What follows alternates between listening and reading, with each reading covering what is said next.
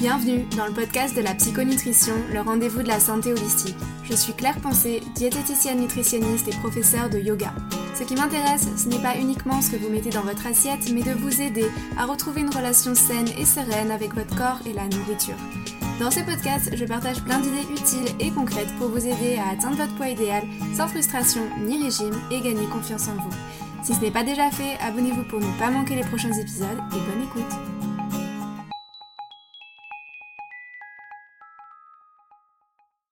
Bonjour à tous et bienvenue dans ce nouvel épisode de podcast. Aujourd'hui, nous allons parler d'un sujet qui a été assez déterminant dans mon parcours de guérison euh, des TCA, qui est la compréhension de nos blessures émotionnelles pour vaincre les troubles alimentaires. Il y a quelques mois, j'ai lu un livre incroyable de Lise Bourbeau, qui est notamment très connue pour son best-seller Les 5 blessures qui empêchent d'être soi-même.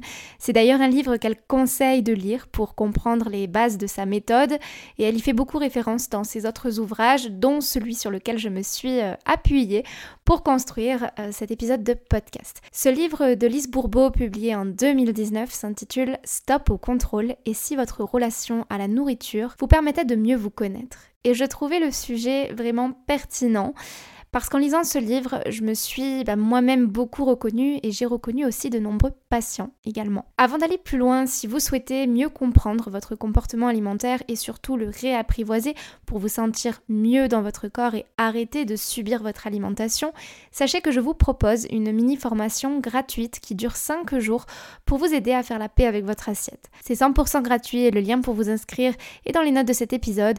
Et dans cette mini formation gratuite, vous allez apprendre notamment pourquoi 99% des régimes sont voués à l'échec et pourquoi la nourriture n'est finalement pas le problème? Vous allez aussi comprendre comment vous avez utilisé la nourriture pour anesthésier des émotions douloureuses trop inconfortables à ressentir. Vous allez aussi découvrir la méthode pour arrêter de craquer sur la nourriture, arrêter de vouloir à tout prix remplir ce vide en vous et finalement tendre vers une alimentation sereine et intuitive qui répond aux besoins physiques de votre corps et à votre équilibre émotionnel. Donc si cette mini formation vidéo de 5 jours vous appelle, rendez-vous dans les notes de cet épisode. Pour commencer cet épisode, alors sachez que je n'ai pas toujours eu cette vision euh, holistique qui inclut autant le corps que les émotions de l'être. Euh, quand j'ai appris que j'avais euh, un trouble alimentaire, mon premier réflexe, ça a été d'incriminer mon alimentation. Hein. Forcément, le problème, c'était la nourriture et très sincèrement, je pensais vraiment qu'en adoptant tel ou tel mode d'alimentation, je me sortirais de mon trouble alimentaire. Et j'étais quelque part convaincue que mon TCA était vraiment dû au fait que mon alimentation était inappropriée. Et d'ailleurs, c'est pour cette raison hein, que j'ai suivi de nombreux régimes alimentaires comme la Starch Solution, le régime cétogène, la cure de jus de légumes aussi, l'alimentation végane, la détox du sucre, la diète flexible, etc. Je pourrais euh, en citer des dizaines et des dizaines. À chaque fois que j'essayais un nouveau régime, je partais convaincue que c'était la solution pour me sortir des troubles alimentaires. Il faut aussi se rappeler qu'à l'époque, euh, je regardais beaucoup d'influenceuses sur YouTube qui partageaient leur histoire et beaucoup, en tout cas de celles que je suivais, proclamaient avoir guéri des TCA en étant devenues véganes. Donc je ne suis absolument pas en train de dire euh, que c'est une mauvaise chose et que euh, voilà, elles font mal leur travail, au contraire, c'est une excellente chose même si pour elles, elles s'en sont véritablement sorties, en tout cas, je l'espère. Mais en ce qui me concerne moi, ça a été absolument une catastrophe. Je suis restée végétarienne pendant 4 ans, végétarienne à tendance euh, végane, pour ceux qui ne le savaient pas. Et euh, je vous assure que c'était une alimentation qui ne me convenait pas du tout. Pour l'avoir testée pendant 4 années, je peux vous dire qu'à cette époque, j'avais énormément de troubles digestifs, de ballonnements, de fatigue, euh, de sautes d'humeur. Et j'avais aussi déréglé ma thyroïde euh, parce que je consommais pas mal de soja pour essayer d'avoir euh, des protéines. En plus de ça, j'avais beaucoup de carences. J'étais notamment carencée en iode, en zinc, en fer, euh, qui sont tous des minéraux indispensables à l'activité thyroïdienne. Donc quand on sait que j'ai déjà une hypothyroïdie de base depuis que j'ai 14 ans, autant vous dire que ces modes d'alimentation ont vraiment aggravé mon cas et que ça a été assez compliqué par la suite pour remettre les choses en ordre. Ceci étant dit, je ne suis absolument pas en train de discréditer discréditer les modes d'alimentation végétarien, vegan. je trouve que ce sont des modes d'alimentation éthiques qui ont leur raison d'être, qui peuvent être adaptés à certaines personnes simplement. Comme je suis dans l'inclusion de l'être dans sa globalité, je pense qu'on ne peut pas assumer que ce soit des, régimes qui puissent convenir à tout le monde pour en avoir fait ma propre expérience et pour euh, avoir reçu des personnes qui m'ont raconté la leur, je suis maintenant consciente que ce n'est pas une solution universelle. Donc j'ai testé tout ça pendant des années et à un moment donné, j'ai eu véritablement cette sensation d'être arrivée au bout de moi-même. J'avais la sensation d'avoir tout essayé, que rien n'avait fonctionné, et j'avais fini par me dire que mes TCA, j'allais devoir apprendre à vivre avec. Donc j'ai commencé à remanger des protéines animales, donc tout ce qui est viande, poisson, œufs, avec bien sûr la peur immense de grossir, hein, parce que vous savez, quand vous tombez dans un dogme, vous diabolisez et vous méprisez tout le reste sans vous en rendre compte. Et avec les années, j'en étais vraiment arrivée à diaboliser la viande, à mépriser les gens qui mangent de la viande, alors que je n'avais moi-même même pas résolu mon problème de troubles alimentaires. Donc je me souviens tout à fait de ce jour, c'était un soir, même pour être plus précise. Alors j'ai pas la date exacte, hein, mais en tout cas je me souviens euh, du moment lui-même. Ce, cette fameuse période où j'en étais arrivée euh, à bout de moi-même. C'était un soir, je traînais sur YouTube, j'étais dans, mon appartement d'étudiante et je regardais beaucoup de vidéos YouTube à l'époque. Hein. Maintenant beaucoup moins, j'ai plus tellement le temps. Mais euh, à l'époque j'ai découvert deux chaînes qui ont changé ma vie. Et vraiment, je, pense que c'est le mot juste de dire que ça a changé ma vie parce qu'à partir de ce moment-là, j'ai commencé à m'ouvrir à d'autres choses, peut-être moins terre à terre, peut-être plus euh, voilà, ésotériques, spirituelles, mais qui ont véritablement contribué à ma guérison aussi. Donc je sais que ça pourra paraître cliché pour certaines personnes. Euh, je sais que ce que je vais citer là, ce ne sera pas forcément euh, attendu ou apprécié de tous, mais c'est pas grave. Euh, pour moi, ça a vraiment contribué à m'ouvrir à, d'autres thérapies, à d'autres champs de vision, à d'autres euh, manières de voir les choses. Et tout a changé dans mon processus de guérison à partir de, de ces découvertes-là. Donc d'une part, j'ai découvert la chaîne Tistria, qui est une chaîne de reportage sur l'étude de la conscience, sur le développement personnel, la spiritualité, la connaissance de soi. Donc je vous mettrai dans les notes de l'épisode trois documentaires Tistria que j'ai adoré. Euh, vous avez La puissance de l'intention, euh, Lâcher prise avec Sylvain Duboulet et euh, Le pouvoir de l'esprit avec Bruce Lipton.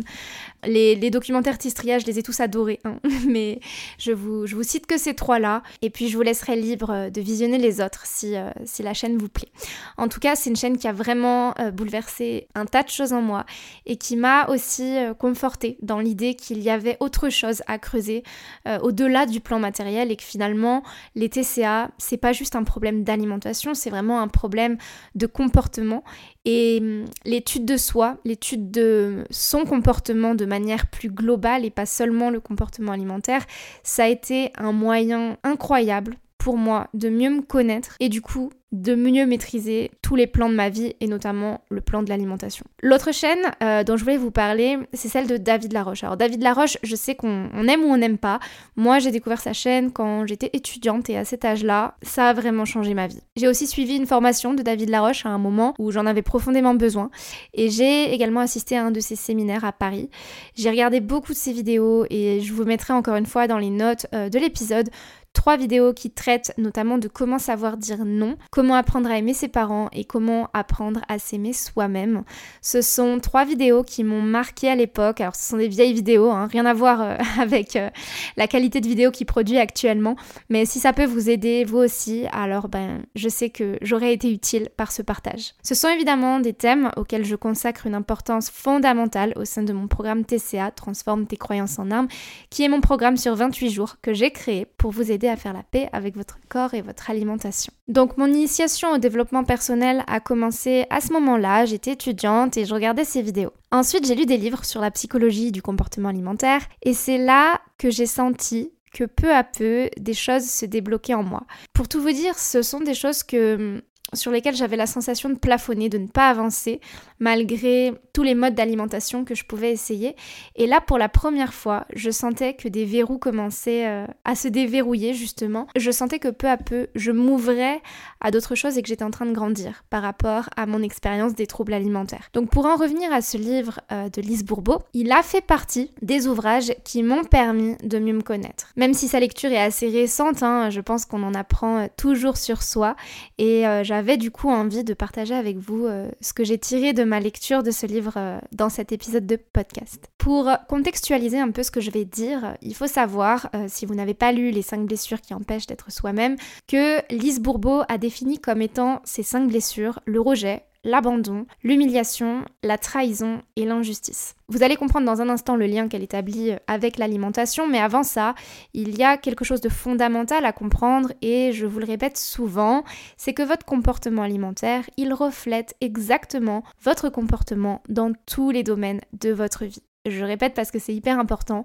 votre comportement alimentaire reflète exactement votre comportement dans tous les domaines de votre vie. Par exemple, une personne très contrôlante dans sa vie sera plus susceptible de se mettre au régime et de s'y tenir, quand bien même c'est difficile. A l'inverse, une personne qui vit avec plein de peur, peur de ne pas y arriver, peur de ne pas être appréciée, peur d'être licenciée, peur d'échouer, peur qu'on la quitte, peur d'être abandonnée, peur d'être seule, ce type de personne aura plus de risques de se réfugier dans la nourriture. C'est un comportement assez logique en fin de compte. Et quand on comprend ça, on comprend que si on a le sentiment de perdre le contrôle de sa vie, eh bien on perd le contrôle de son alimentation. Parce que le contrôle, il commence sur le plan psychologique avant même de s'exercer sur l'alimentation. A l'inverse, une personne qui s'aime, une personne qui se donne donc le droit d'être elle-même, que ce soit dans le positif comme dans le négatif, et ce à chaque instant, elle aura peu de risques de tomber dans un trouble du comportement alimentaire. Ça signifie aussi que cette personne, elle s'autorise de ne pas toujours y arriver, de ne pas toujours s'écouter, d'avoir des zones de faiblesse et de faire des erreurs de temps en temps.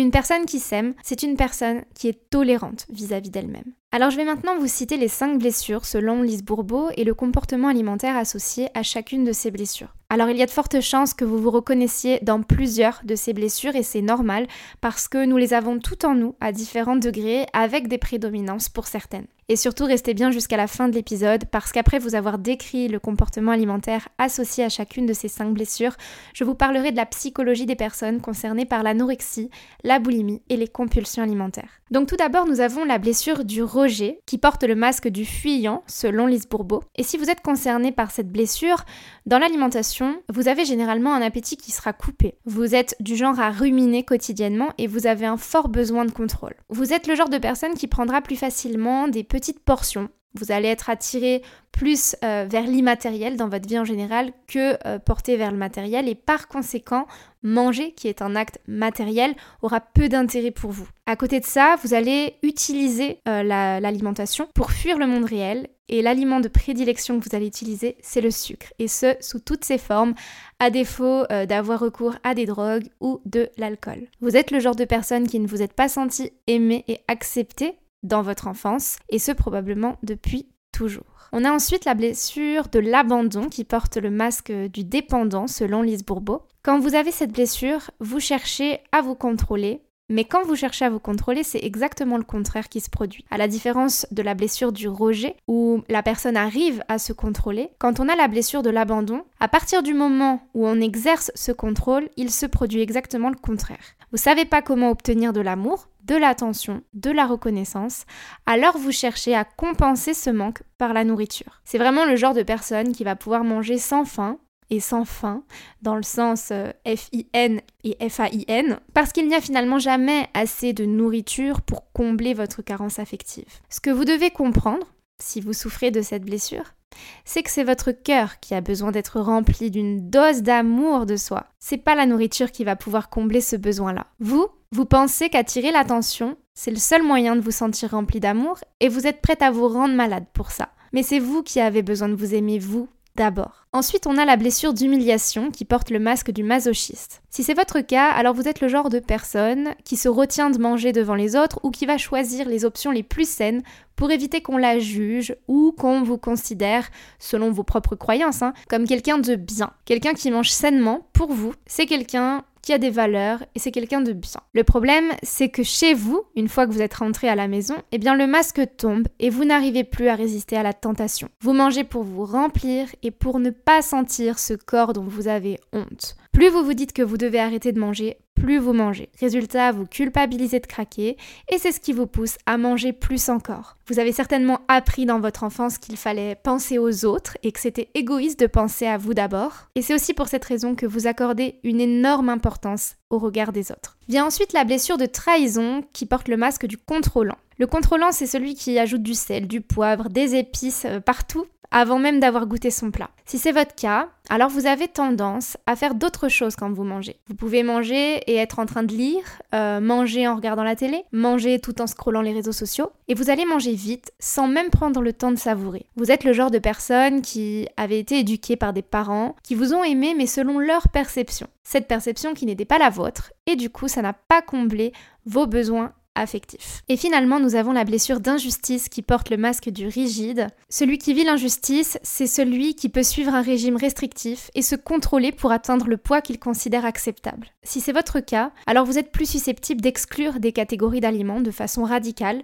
Vous êtes le genre de personne qui se dit c'est décidé, j'arrête le sucre, je ne mange plus de dessert, je ne grignote jamais entre les repas. Et dans tout ça, il n'y a pas de nuance. C'est vraiment cette philosophie du tout ou rien. Le problème, c'est que, comme tout humain sur cette terre, vous allez craquer de temps en temps. Et pour vous éviter de ressentir la culpabilité qui, chez vous, est terrible à ressentir, vous allez vous raisonner chaque fois que vous craquez en vous disant c'est pas souvent ou c'est qu'une seule fois. Mais la culpabilité, elle est pourtant bien présente et pour attirer votre attention dessus, votre corps peut vous envoyer des signaux d'alarme, comme par exemple des douleurs physiques à un certain endroit du corps. Ça, c'est pour vous faire ressentir la culpabilité que vous essayez d'occulter. Vous êtes du genre perfectionniste et vous allez rechercher la perfection dans tous les domaines de votre vie, ce qui fait qu'à un moment donné, cette course à la perfection va se répercuter par une perte de contrôle dans votre alimentation qui n'est qu'un moyen finalement d'équilibrer le contrôle excessif que vous exercez dans tout ce que vous faites. Voilà pour ce qui était de la description des cinq blessures et du comportement alimentaire auxquels elles sont associées selon euh, Lise Bourbeau.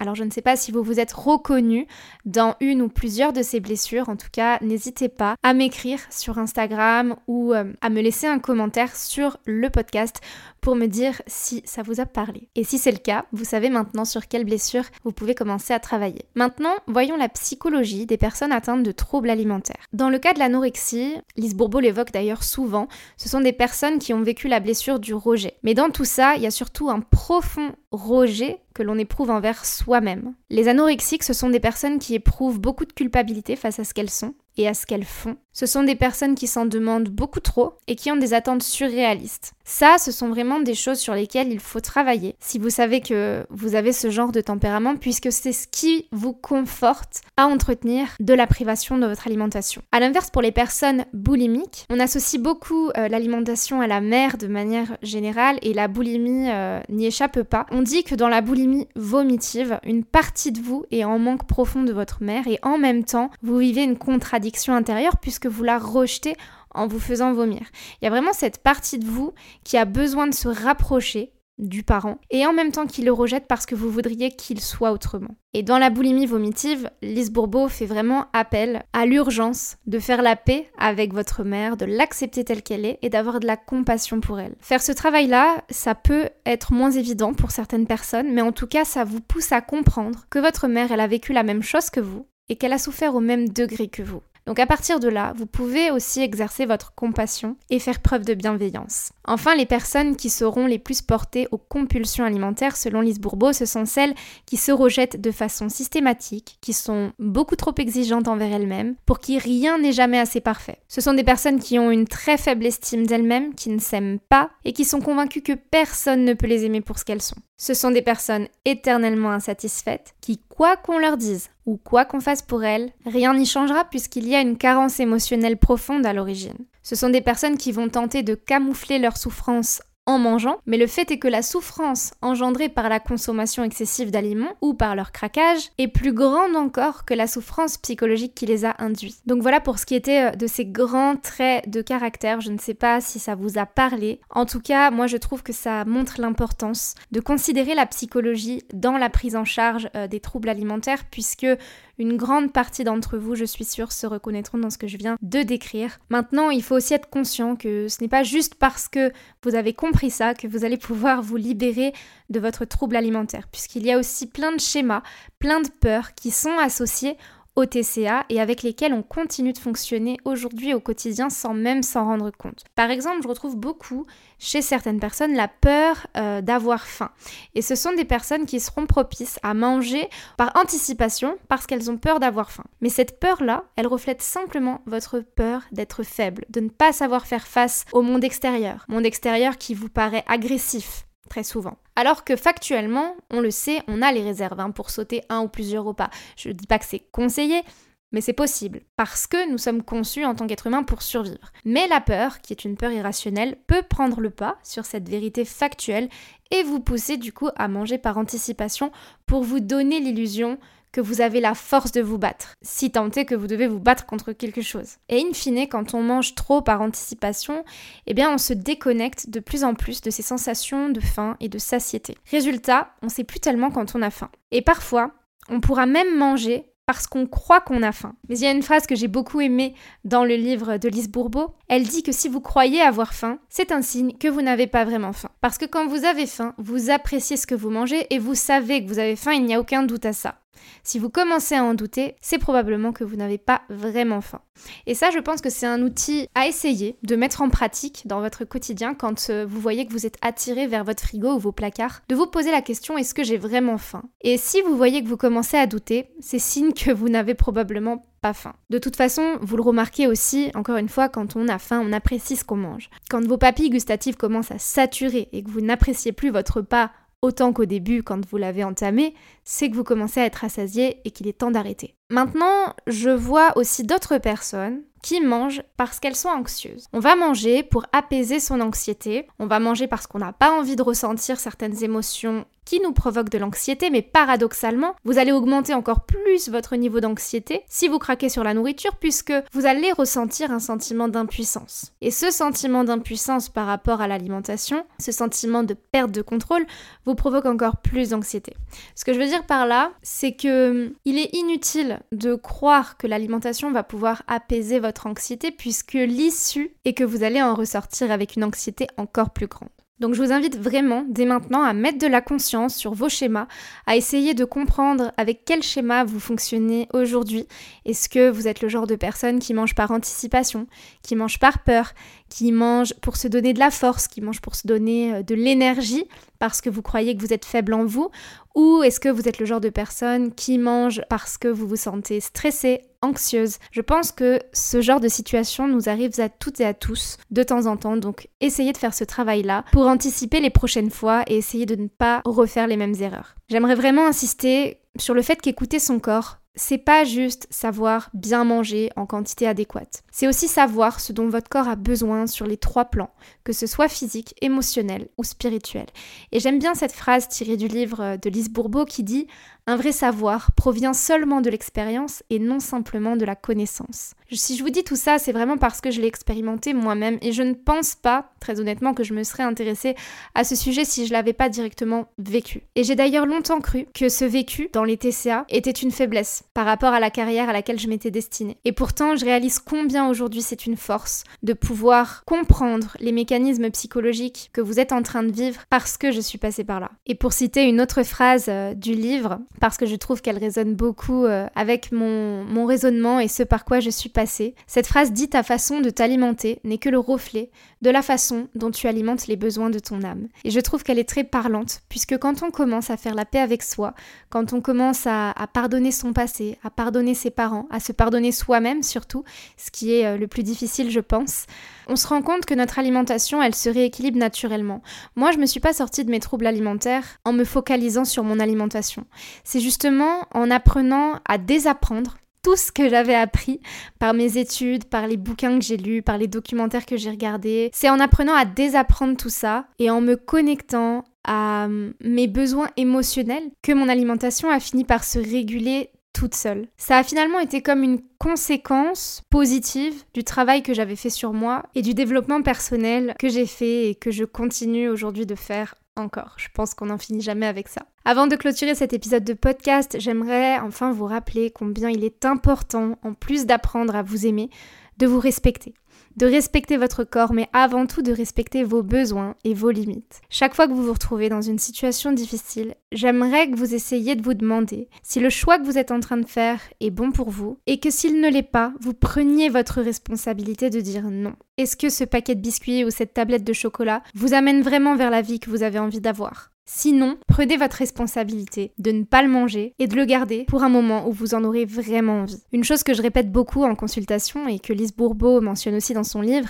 c'est combien le sentiment de culpabilité vous pousse à prendre du poids. Souvenez-vous du cercle vicieux privation, craquage, culpabilité qui entraîne le besoin de contrôle et ensuite la privation, le craquage, la culpabilité, etc. J'en parle dans beaucoup d'épisodes de podcast. Chaque fois que vous vous contrôlez, c'est signe de culpabilité intérieure, puisque le besoin de contrôle est la conséquence même de votre culpabilité. Donc vous savez maintenant ce qu'il vous reste à faire pour retrouver une relation saine et sereine avec votre corps et votre alimentation. Travailler sur votre pardon aux autres et à vous-même aussi, comme je l'ai dit, c'est important. Travailler sur votre estime de soi, travailler sur votre tolérance. Et encore une fois, ce sont des thématiques qu'on aborde dans mon programme TCA parce que vous avez le droit de vous sentir bien. Aller bien, ce n'est pas uniquement réservé aux autres, vous y avez droit, vous aussi. Donc c'est parti, ça commence maintenant. Ça commence avec la mini formation 5 jours pour faire la paix avec votre assiette, qui encore une fois est gratuite et à laquelle vous pouvez vous inscrire en cliquant directement dans les notes de cet épisode ou bien si vous souhaitez aller plus loin, vous pouvez aussi rejoindre mon programme TCA Transforme tes croyances en armes. Je vous souhaite de prendre soin de vous, passer une très belle semaine et je vous dis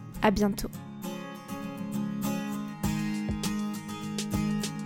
Si cet épisode vous a plu, n'hésitez pas à le partager sur vos réseaux sociaux, à me laisser un commentaire sur Apple Podcast ou un avis 5 étoiles sur votre plateforme d'écoute préférée.